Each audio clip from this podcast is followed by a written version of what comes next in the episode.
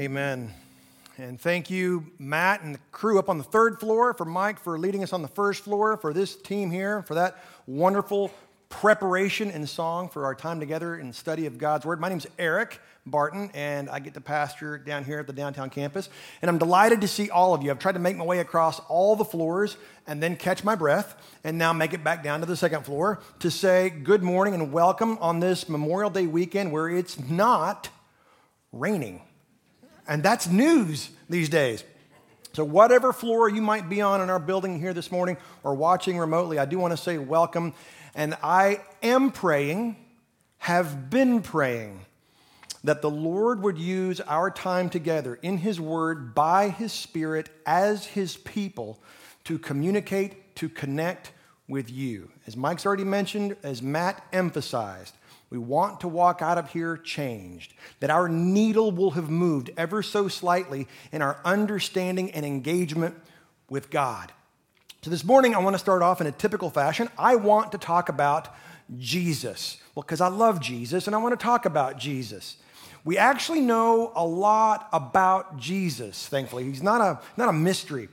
He's long foretold all throughout the entirety of the Old Testament that Messiah would come, the fulfiller, the, the bringer of all of the blessings of the covenant with Abraham, the one who would be the rightful, forever and ever, everlasting king in the line of David, the one who would inaugurate, initiate, and instigate a new covenant. All these things, we know a lot about him and what he was supposed to do. We are to have the Old Testament build in us all this anticipation and preparation. Not only that, but we have this awesome Renaissance art that makes Jesus look like he's a UCal Berkeley hippie with, you know, a narrow nose, blue eyes, a mullet, a toga, and some Birkenstocks. That's not what Jesus looked like, incidentally. So if you think about Jesus, think about Jesus rightly. He was an ancient Near Eastern man. He did not look at all like that. But what we really have to give us a wonderful picture into the life of Jesus is all four gospel accounts. These gospel accounts are designed to tell us something marvelous about Jesus and therefore the plan of God. The Gospel of Matthew is written so that we will understand that Jesus is the rightly King of Israel. The Gospel of Mark is written so that we will understand that Jesus is the long-anticipated and awaited suffering servant. The Gospel of Luke is written so that we will understand that Jesus is the man. He is the commander of the hosts of the armies of God, and he is the man. The Gospel of John is very simply written so that we will know that Jesus is God. Now, Jesus spent a long time in those gospel accounts with his uh, disciples, and we see as we drive through those gospel narratives, as he approaches ever increasingly the time when he will go to his death, burial, that he grows in sort of uh, pathos. He grows in intensity and feeling. He's referred to as a man of sorrows because as he draws closer and closer to what he knows will be the time when he meets his death and even worse, separation and fracture from the fellowship he's always had with the Father and the Spirit, he becomes increasingly somber and very, very, I might even say vulnerable emotionally. But I want you to imagine for just a moment, and I, I want to emphasize and restate and repeat myself and be redundant. I want you to just imagine. This is not actually what happened. We know that. But I just want you to imagine that somehow, some way, Christ was able to accomplish the bringing of the gospel, the atoning of sin of mankind, without having to actually go to the cross. I just want you to imagine that for a moment. It should be almost impossible for you to because we know that that was required. But just imagine it. That Jesus knows as he approaches the end of his life that it's not going to end in pain, sorrow, frustration, humiliation, and shame. He's going to do whatever he's going to do, and then he's going to ascend on high. Just imagine the way that Jesus would have lived his life right up until the end. It's hard for us to. But it's not actually merely a theoretical question. It's not really a theoretical philosophical notion because it's very pertinent and practical to us. Because of the gospel, we actually get to live in a very similar way, the same kind of life that Jesus lived in his earthly ministry, and yet we will never have to go to any cross because that is finished. So what if Jesus didn't have to go to the cross? How would he actually engage with people like his disciples who sometimes frustrated him, who didn't quite understand? How would Jesus, if that was the case, if he wasn't going to have to go to the cross, how would he have interacted with the Pharisees, those do-good, legalistic, self-righteous people?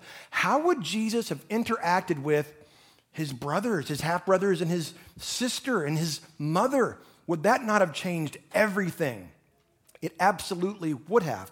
Jesus was walking around pre-crucifixion in a very, very gospel life. How would our lives be if we lived likewise? That's a whole thrust what the New Testament is trying to tell us, that we would live like Jesus would. And it's not an impossibility. Jesus relied one hundred percent on the indwelling of the Holy Spirit, the will of his Father, and the surrounding community to live and do the earthly ministry that he pulled off. Which leads us to our big idea for this morning as we are in the book of Titus. It goes very simply like this. The gospel is for all of life.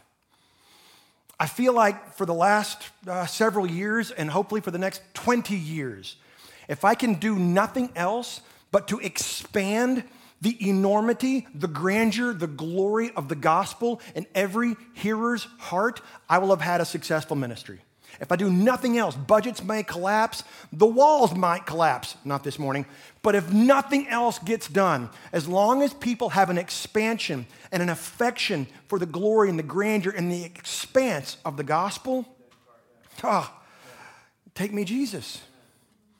Because it literally is to envelop and encompass and shoot through every single aspect of our life. The gospel is for all of life. Now, we are in a very short sermon series in the New Testament book of Titus. It is one of the two pastoral epistles.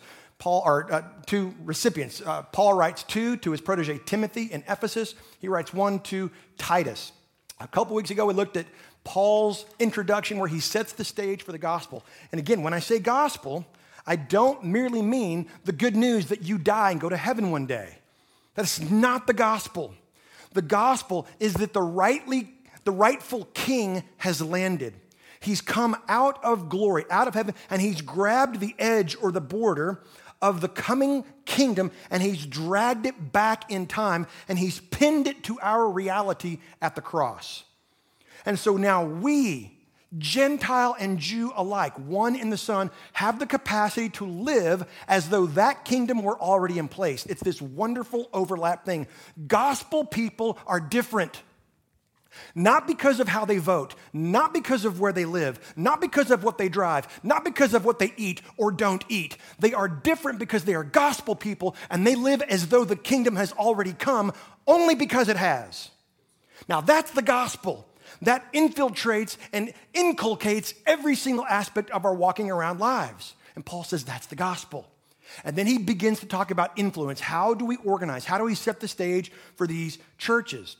This present age is, is difficult and it's passing away, but oh, I have such good news, Paul says. The King of Kings has dragged the veil back, and it was very faint at first, but as we go through time, we learn more, we grow more. The Holy Spirit illumines more of his word. The people of God come together in closer proximity community, and we're getting there. How much longer? I have no idea. And anyone that you're listening to on a podcast or a website or a book or a magazine article that tells you we're closer, they're right, and that's all they know. Ignore any other specificity, okay? I know they've now got like pomegranate, fruity pebbles, and so that must be the sign of the apocalypse. No, it isn't. They're delicious. It has nothing to do with the end of time whatsoever. So we want to look at now in the book of Titus. I'm going to begin reading in Titus chapter two, beginning in verse one. We're just going to read these first ten verses, extremely practical, extremely pertinent. Titus chapter two, beginning in verse one, the Apostle Paul writes to his protege, "But as for you, teach what accords with sound doctrine. Older men are to be sober-minded, dignified, self-controlled, sound in faith, in love, and in steadfastness. Older women likewise are to be reverent in behavior, not slanderers or slaves to much wine. They are to teach what is good. And so train the young women to love their husbands and children, to be self-controlled, pure, working at home, kind and submissive to their own husbands, that the word of God may not be reviled. Likewise, urge the younger men to be self-controlled. Show yourself in all respects to be a model of good works, and in your teaching show integrity, dignity, and sound speech that cannot be condemned, so that an opponent may be put to shame, having nothing evil to say about us. Bondservants, or more accurately, slaves, are to be submissive to their own masters in everything. They are to be well-pleasing, not argumentative, not pilfering or thieves, but showing all good faith, so that in everything they may adorn the doctrine of God our Savior. This is God's word. You might remember that we finished chapter one, and it has this strange little parenthetical insert. We've been talking about the importance of good and sound doctrine, that sound doctrine must be taught. And then there's what I call the bad news sandwich in verses ten to sixteen, where it's all this false teaching and heresy and errant thoughts that are creeping into the church. But right on the backside, we have chapter two, verse one, that is again teaching sound doctrine. Now, what Paul's going to give us here is what we have also in Ephesians chapter five. It's a household code. How are they supposed to actually do life in this context on the island of Crete when Christianity has been a completely novel, brand new thing? So Paul, like he did to his protege with Timothy in Ephesus in Ephesians five, writes a household code. He writes one for Titus as well, so that they know how to do everyday practical walking around life. The gospel, Paul wants us to know, is for all of life. So here in verse one, he says, but as for you, and it's a very strong contrast. Here's all these false teachers in verses ten to sixteen of the previous chapter, but you, not you, Titus, you Gentile, you, no, no, no, no, you don't get to be a part of all that errant discussion and false doctrine and heresy. No, as for you, teach what accords with sound doctrine. Now, I want to camp here for just a moment, because I love Titus two one. I love Titus two one because Paul, interestingly, uses a very uh, surprising word. It's not what we'd expect. He says teach here, but that's really not. The word is laleo. It simply means to, to speak or to talk. It's not kerugma for preach, or it's not proclaim. It's, not, it's just talk. Talk in ways that accord with, that match up to, that harmonize with sound doctrine. I hear people all the time say, well, we don't need to talk about the Bible because everyone already gets it now. We just need to have like a philosophical discussion. False. I also hear people say, we don't need to talk about anything else at all, just Scripture. You should only speak to one another in Scripture. Well, good luck with that. That's weird. No, that's also false. What Paul says in the Bible is that we are to have Spirit-soaked, gospel-gloried conversations that accord with sound or healthy doctrine. Paul loves this word, healthy. It's where we get our word for hygiene. It appears nine times in his pastoral epistles. Five times it happens in the book of Titus. Sound, sound, sound, or healthy, healthy, healthy. I want you to talk over coffee, over pasta, while you bowl, while you golf, while you cook, while you're cutting the grass. I want you to talk about things that accord with sound doctrine. Now, all of us can just take a step back and go, how's business? How much of our everyday conversations go like this? Man, I don't know about all that, but here's pretty much what I think it means now that the gospel has been heralded. Things are different now. Or do we just kvetch, kvetch, kvetch, gripe, and moan? That second thing. But Titus is, Paul says to Titus, I want you to model this. Teach, talk about, have conversations that harmonize with sound doctrine. Now, that's really a fascinating expression. What sound doctrine? There is no New Testament yet. All they have is the completed canon of the Old Testament, which prepares for and points to the coming of Messiah, and they have the teaching of Paul as he traveled around with Titus. They spend at least three years together in Ephesus, and then they travel elsewhere together, and then he leaves them in Crete. I want you, Titus, to talk about this. Here's what all history was building toward. There was a serpent in the garden. He deceived Adam and Eve, and there was brokenness and a fracture in fellowship, and the world has been jacked up. That's a Hebrew term, jacked up for centuries. But Titus, I want you to talk about this. Messiah has in fact come. It's not what we expected. We thought he was going to ride in on a horse and eradicate all the baddies, but he did way more than that. He eradicated me and all of my sin, all my flesh, all my death. He's come and he's begun it. Titus, that needs to be the center. That needs to be the core of all of your conversations. And I will tell you, even as a pastor, that's convicting. Because it's so much easier to succumb to the gravity of my depravity and talk about anything and everything else. But Paul says, hey, this is how we're going to establish the church in this area that has no concept of Christianity whatsoever. We're going to start with the dispensation, the distribution of doctrine. Now, that might sound boring. You might think, man, if I was planting a church on the island of Crete and they never heard of Christianity before, I'd have a, like a skating rink. okay? Uh, no, that's not going to actually establish the gospel society of the church that Paul was looking for. So I want you to teach those things that are keeping with sound doctrine. Verse two. Now he's going to walk through about five different categories of people, and he's going to set the stage for how this is sort of supposed to hierarchically work itself out. He's going to start with old men because they're the pace setters. They're the ones that are responsible. Older men are to be sober-minded, dignified, self-controlled. This word self-controlled is going to essentially show up in every single one of the categories. It is a fruit, singular, of the Spirit. When the Spirit is active, when the Spirit is leading, loving, guiding, guarding a person, the byproduct is self-control. So it is about being self-control, not trying harder to control yourself, because you can't. You're a knuckle-dragging loser just like I am.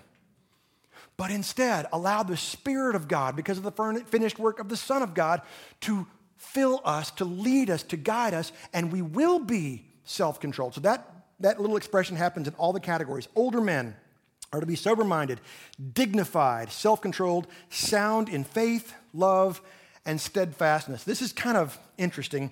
Usually the three Christian virtues are faith, hope, and love.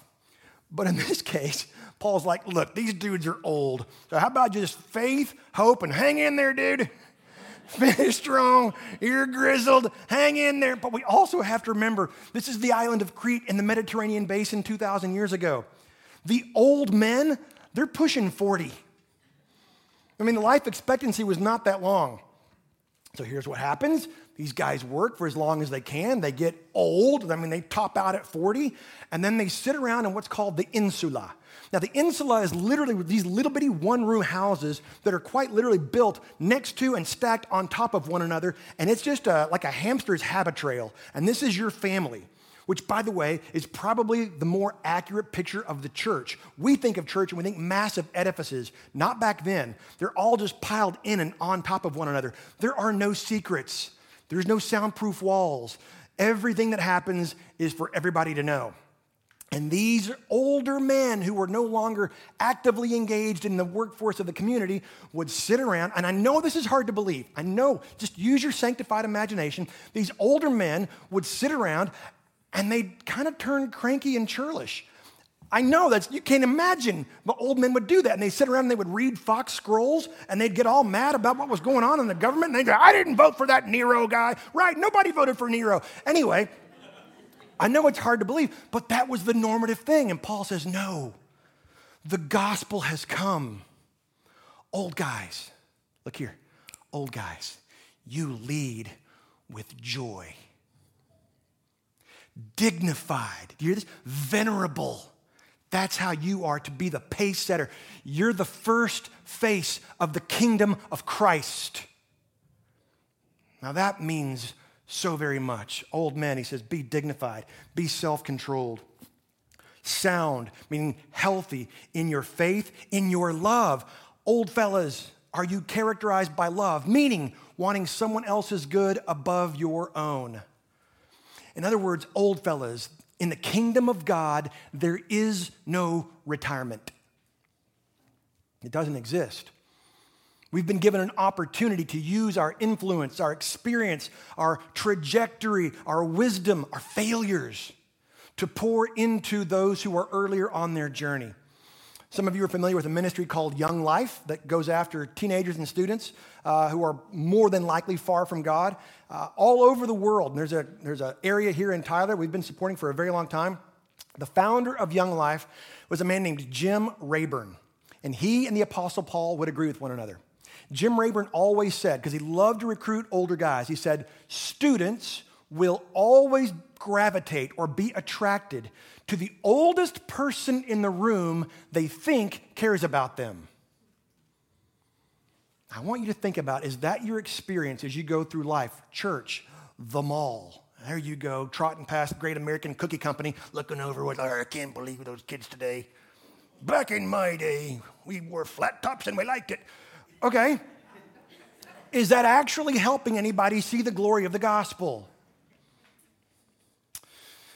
No, Paul says. Let them know, watch, that you see them, that they matter. I know they might have some different views on pronouns. Let it go. Do you see them? Do you see them who they could be, how Jesus would see them if he were to encounter them? Old men, stay healthy, sound in your faith, in your love, and your steadfastness. Don't buckle. Keep running until you're done. Verse three, older women, likewise. So you get to do all of that same kind of stuff, older ladies, that you get to have the gospel for all of life, all of that plus and. Are to be reverent in behavior. There's no better word for reverent that I can give you than, than, than venerable, than um, a, a spiritual gravity of holiness, where when these sweet senior saints walk by, you just go, yeah, that's what Jesus was like. I hugged about three or four of them up on the third floor before I came downstairs. You know who you are, because I do. They're just venerable. They're dignified. Listen to what it says. Older women likewise are to be reverent in behavior, not slanderers. That's such a sweet little translation. The word there is devils.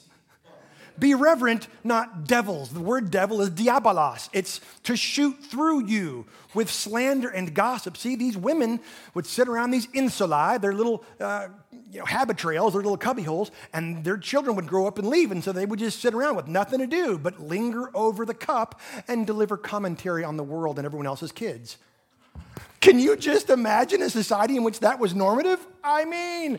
Uh, Paul says, no, that's not how the gospel community works, not at all. Not slanderers or slave to much wine. They are to teach, talk about, not steamroll, not impose, not jerking that poor sweet mom out of the Chick-fil-A playground and go, that's not how you parent your kid. Stop that. You've lost your voice. You can't be heard any longer. No, but to teach, to share your experiences, to teach what is good. And verses four and five are for the younger women. Seatbelts on, please. Airbags ready for deployment. This is usually where I get fruit thrown at me. And so train the young women to love their husbands and children. Hold on. Do women really need to be trained to love their kids? Yes. Yes, yes, they do. First, to the husbands. We have to remember that most marriages in that day and time, certainly in that culture and context, were not the product of dating and courtship and romance. And, and, and there, there was no pop songs playing in the background. There was no Andy's Custard. There was, hey, you've got a dad, she's got a dad, they just said we're married. And so they had to figure this thing out after they were married. Paul says, yes, that's a picture of the gospel, where something previously unlovely, someone else makes a choice to love them for their good.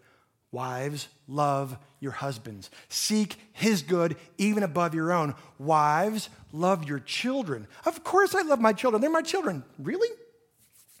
Or do you love the idea of your children? Paul might ask. Do you discipline them, sometimes sternly? Well, no, I want to be their friend. That means you love yourself more than your children.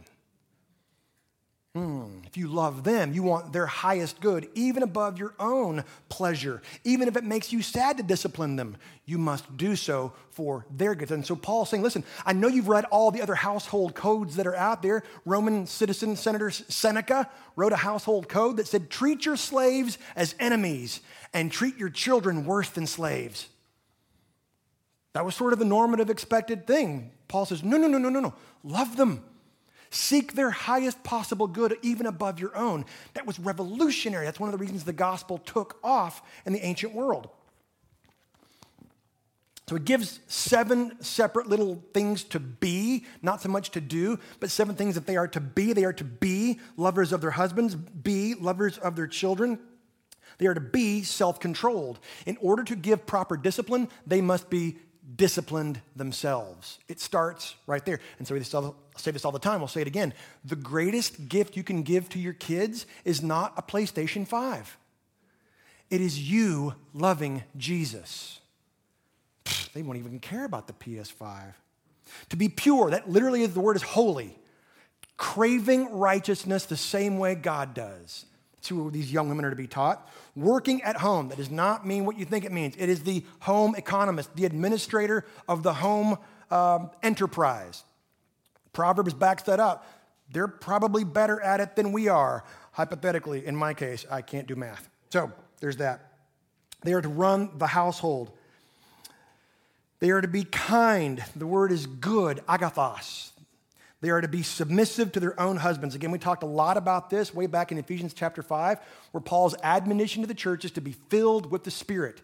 And being filled with the Spirit looks like joyfully entering into your role and filling that role with purpose, that the word of God may not be reviled. In other words, as the rest of the outside world says, you Christians, you all claim this, but your lives are even more turned upside down than ours are. No, our behavior actually matters as a demonstration, as a defense of the goodness and the glory of the gospel. Verse six, likewise, urge the younger men to be self-controlled. I don't know why Paul seems to think that young men need to be urged to have self-control. I've never met any men that wait. That'd be all of them. Like, that's the one thing. Just, just my gosh, tase them. Tase them all, Paul says. Settle them down. Give them some self-control. Verse seven, show your, this is for Titus specifically, because Titus is a young man. And so he's left there in this difficult situation. Titus is told, show yourself in all respects to be a model, a pattern, a demonstration. The first follower of the gospel, we might say. Show yourself to be a model of good works, and in your teaching, show integrity, dignity. It's really interesting. In your speech, not just in your platform proclamation and preaching, in your conversations, show dignity. That's really interesting. Right now, some of you are looking at me going, yeah, when is that going to start? I don't know. I'm trying. And sound speech, healthy speech that cannot be condemned, so that an opponent may be put to shame, having nothing evil to say about us. Paul kind of wants to say it this way. If they're going to say something about us, they have to make it up or invent it or create it, and so may they be ashamed of themselves for doing so. Now, we do take that very, very seriously because so much is at stake. I never, ever, ever in any way want to be a blemish on the gospel, because so many people's hearts and souls and lives and families are on the line. Verse nine, again, this is very similar to what we looked at in Ephesians chapter five with bondservants. Again, Paul does not call for the abolition of slavery in the Roman Empire. Literally one-third of the population is in slavery. Had Paul called for that, it would have destroyed society as they knew it. Instead, he said, let's have the gospel from the inside out turn that into a thing of the past. It did, and it is still in that process. But Paul says instead in verse nine, bondservants are to be submissive to their own masters in everything. They're to be well-pleasing, not argumentative. It's really fascinating. In Ephesus and in Rome and in Crete, a lot of the people in these house churches were slaves, bought and sold. That was just a part of the household. That was where life happened. That was the foundational building block of the culture, was fathers, mothers, four generations of family perhaps, children, and slaves, some of which were doctors, some of which were teachers. Paul says, hey, just because you're a Christian now, you don't get to talk back to your master. No, we're actually going to ratchet up our behavior because of the gospel and everything. They're to be well-pleasing, not argumentative, not pilfering, not stealing their stuff. That's what we think happens in the book of Philemon. Onesimus probably stole something from Philemon, and Paul says, we're going to We're going to make that square. Put that on my account. But showing all good faith, so that in everything they may adorn the doctrine of God, our Savior. And remember, Paul is doing spiritual warfare as he's writing to Titus on Crete. He wants that letter read aloud in the church. Servants and slaves, bondservants, when you do that, you are actually beautifying the gospel. You're going above and beyond, not because you have to. It's sort of strange. It's because you want to and you are able to because of the joy that you have. It beautifies the doctrine of God as our Savior. Because remember, in every city there was a statue that said, Caesar is Lord and Savior, and we eagerly await him from Rome. Paul says, oh, no, no, no, let me remind you. The gospel has dawned. The true king has come. He has stretched the new kingdom back into our midst and even into our mess. He has come. He is our Savior. And so we get to live all of our lives accordingly. See, the gospel is for all of life. Well, let me just give four very quick implications. I'm not going to try to burden you or chain you with any of these applications. Now, this is what you have to go and uh, make a list and go do. No, no, no, no, no.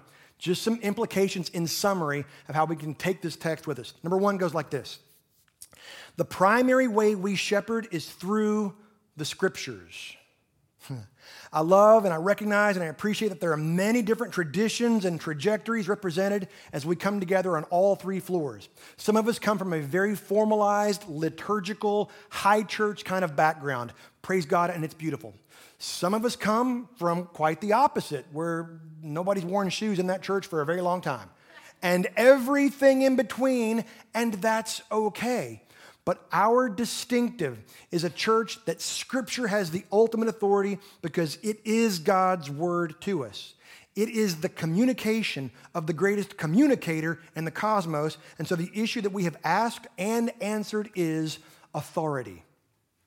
Where does authority sit in the life of the church? And for us, authority sits in all matters of faith and practice with Scripture. Not from a bunch of traditions, not from a bunch of experiences, not from a clergy class, not from anything else. Scripture is the final authority in all faith and all of practice. And so we wield the Scriptures at every opportunity so that people will know what God wants them to know. And principally, that's that God sees them and knows them and understands them and loves them so much that he bound up all of the hope and all of the anticipation of the Old Testament, and he deposited it into our midst in the person of Jesus. I cannot give the gospel enough. Just more gospel, more gospel, all the time, all the time. It really is the answer and the response to the longing and the cry of every single human heart. So, the primary way we shepherd as leaders is through the Scriptures. Number two, very quickly on these, God loves people through people.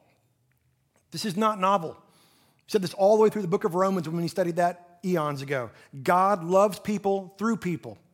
Just in this one little passage, we have Titus, then there's the elders, there's old men, old women, young women, young men, children, servants, and masters, all the way down, not to mention the neighbors of the multi-generations that would have been stacked in all over these people. With all those various relationships happening in close nearness and proximity, things typically get pretty messy and dramatic and maybe even traumatic. And the tendency would be to say, so where's God in my marriage? Where's God with this parenting crisis that I'm facing? Where's God with this broken relationship and an estranged sibling that I have? Or in my workplace? We know all about workplace trauma here. I can promise you that. Where's God in all that? Well, he literally could not be closer. He couldn't be closer. He indwells every believer by his Spirit, and he's equipped us with his word, the Scriptures, which are the ethic and the philosophy of his kingdom. God's plan, as vexing as it sometimes can be, is to love you through someone else in this room. I wonder how many times we've not been willing to receive it. No, I don't want to talk to you. I want to talk to God. God's going, she's right. It's her. That means our role, principally, isn't to get noticed and get seen. No, our role and responsibility is to intentionally engage with people in such a way that they know and feel like they are seen and known and loved by God. And so, with all the authority vested in me, which ain't much, But with all the authority vested in me, you all hereby have permission to see someone, to walk across the room and know them. You don't even have to work at Bethel. You can simply be nice to someone else as though Jesus was recognizing that person from across the room, and so be bold. I give you all permission, and I, whoosh, go get them, tigers, to see somebody, to know somebody, to understand somebody, and to love somebody. You and I would be blown away if we knew all the hurts happening behind the happy faces on all three of these floors this morning. Number three, very quickly, God leads people through people. With so much at stake in discipleship, trying to lead people to be ever increasingly like Jesus, you'd think there'd be some sort of manual where we could read it letter for letter and not risk getting it wrong. Nope. You and I and our life experiences are the manual. How we have employed the gospel in various contexts and circumstances and relied wholly on Jesus, that is what we must pass down to those on an earlier part of their journey, because we are gospel people. As I get older and older, I find myself saying things like, you know, I'm not sure about all of that, but here's what I'm one hundred percent sure Jesus would do in that situation, even if it's hard. I've seen that demonstrated in Scripture. I've seen that played out in my own life. That's how we lead others, is by talking about the same word that Paul gives Titus, talking about how the gospel has transformed us, even in non-massive, marvelous ways, just day-by-day practicalities, which leads to the fourth thing. Ministry is more example than exhortation. Now, that might seem like I'm contradicting myself from my first point, but it isn't at all. If we shepherd people with the Scriptures, and we do, but then we live a life of complete deceit and debauchery, then we corrupt the message we are trying to convey. That's interesting. Praise God that He does not call sinless pastors. That's true. And I wasn't even born a pastor like many of my colleagues. Did you know that? They were all born pastors. They came right out of the womb and had little collars on them. It was the cutest little thing you'd ever seen. Not me! No, oh, I wasn't even born saved. That's true. No, I wasn't born a pastor like many, but God does expect a certain level of integrity and honor to be adequate dispensers of the truth we proclaim. I'm also profoundly thankful for grace and mercy, and I cling to those things hourly and minute by minute. We recognize that what happens on these platforms on a Sunday morning is crucially important, but what happens at True Vine on a Thursday evening is equally important. And so pray for us, for our staff, for our elders, at all of our campuses. So much is at stake that we would accurately dispense the gospel, because the gospel is for all of life. Now, here's the deal in conclusion. If all we ever do is hear a passage like this and try harder when things get tough, then this passage will be nothing but an oppressive law and a burden and a chain to all of us, because we can't do it. Instead, we are invited to consistently have the gospel in our minds, in our hearts, and in our communities. Remember, community is not just a group of people who get along, who share the same interests. That's not community. Community is a group of people who have a shared love for another. And the gospel needs to be right in the smack dab center of that community, so that all these behaviors emerge from the meditations of our hearts and our minds and our communities. It's a work, and it's a fruit of the Spirit when we're looking at Jesus. So, what do we do? You want, you want something to do? Here you go. Look at Jesus. Turn your eyes upon Jesus. For seriousness, look full in His beautiful face. He's the one that is the perfect walking around embodiment of all the things Paul writes about. He's the one that went to the cross and became all the ways that we're fallen and that we falter, so that we would be free to have His Holy Spirit indwell us and produce the characteristics and ethic in and through us. I get it. I get it. And I know that you get it too, because the Bible gets it. The Bible reads us more than we read it. And the Bible gets it because Jesus gets it. Life is a struggle. Life is hard. The great theologian Wesley said, life is pain. If anyone tells you anything different, they're selling you something. You younger people can look up that reference later. Our tendencies to get into relationships and circumstances and think that nobody else can really understand what we're going through. But this text is an artillery shell of grace to remind each of us that God sees us and he knows and he understands and he really has provided a way of escape. See, the gospel is for all of life. It's actually the means by which a person and people get engaged and serve actively and intentionally, because as our theme for the book of Titus says, grace works. And so we're thankful for the gospel.